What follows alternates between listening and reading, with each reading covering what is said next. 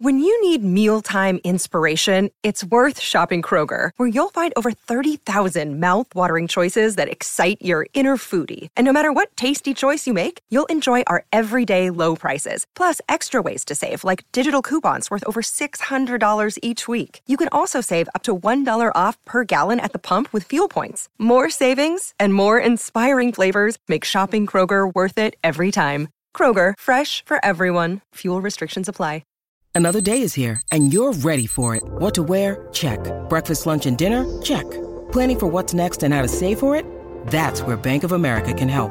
For your financial to-dos, Bank of America has experts ready to help get you closer to your goals. Get started at one of our local financial centers or 24/7 in our mobile banking app. Find a location near you at bankofamerica.com/talktous. What would you like the power to do?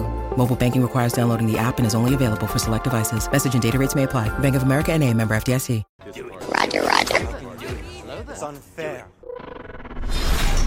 We would be honored if you would join us. Hey guys, how's everyone doing today? So on Coruscant, we had Yoda's Jedi Temple, and at the temple was the High Council. This was a collection of the best of only the Jedi Masters. Now we all know Anakin wasn't granted the rank of Master, but he still was put on the Council itself because he was an exceptional warrior. This had never been done before. To become a Master, Anakin needed to train longer, to be more of a veteran on the battlefield, which to me is a bit ridiculous as he was such a hero in the Clone Wars that Mace should have just granted him the rank. It wouldn't really have made a difference anyways, and on a side note, then he'd be able to go into the restricted section of the Jedi Archives, which might have solved the whole issue of him turning to the dark side and kind of destroying the galaxy. In Revenge of the Sith, Anakin was obsessed, overly eager, to put it lightly, to be on the Council. There are only so many seats, 12 to be exact, and in order to have a seat, someone needs to either lose their rank, leave the Jedi Order, or, unfortunately, die, which is exactly what happened to the guy who lost his seat to Anakin after the Clone Wars. This was seat number 7, according to StarWars.com themselves. Now, do you all remember this Jedi Master? His name was Even Piell, and he was from the planet Lannik.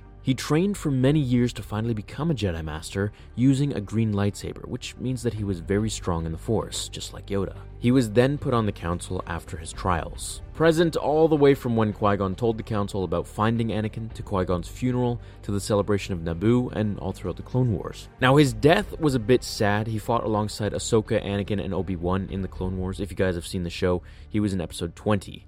During a mission where droids and Anubis attacked them, he was unfortunately attacked by one of the Anubis and didn't survive his injuries.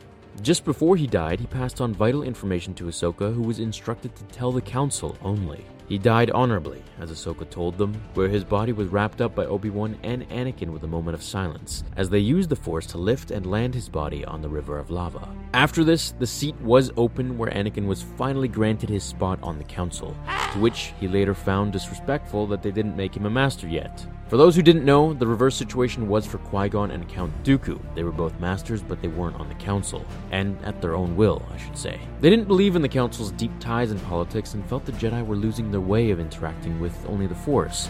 Instead, they were just focusing on the people and the Republic, or in other words, politics.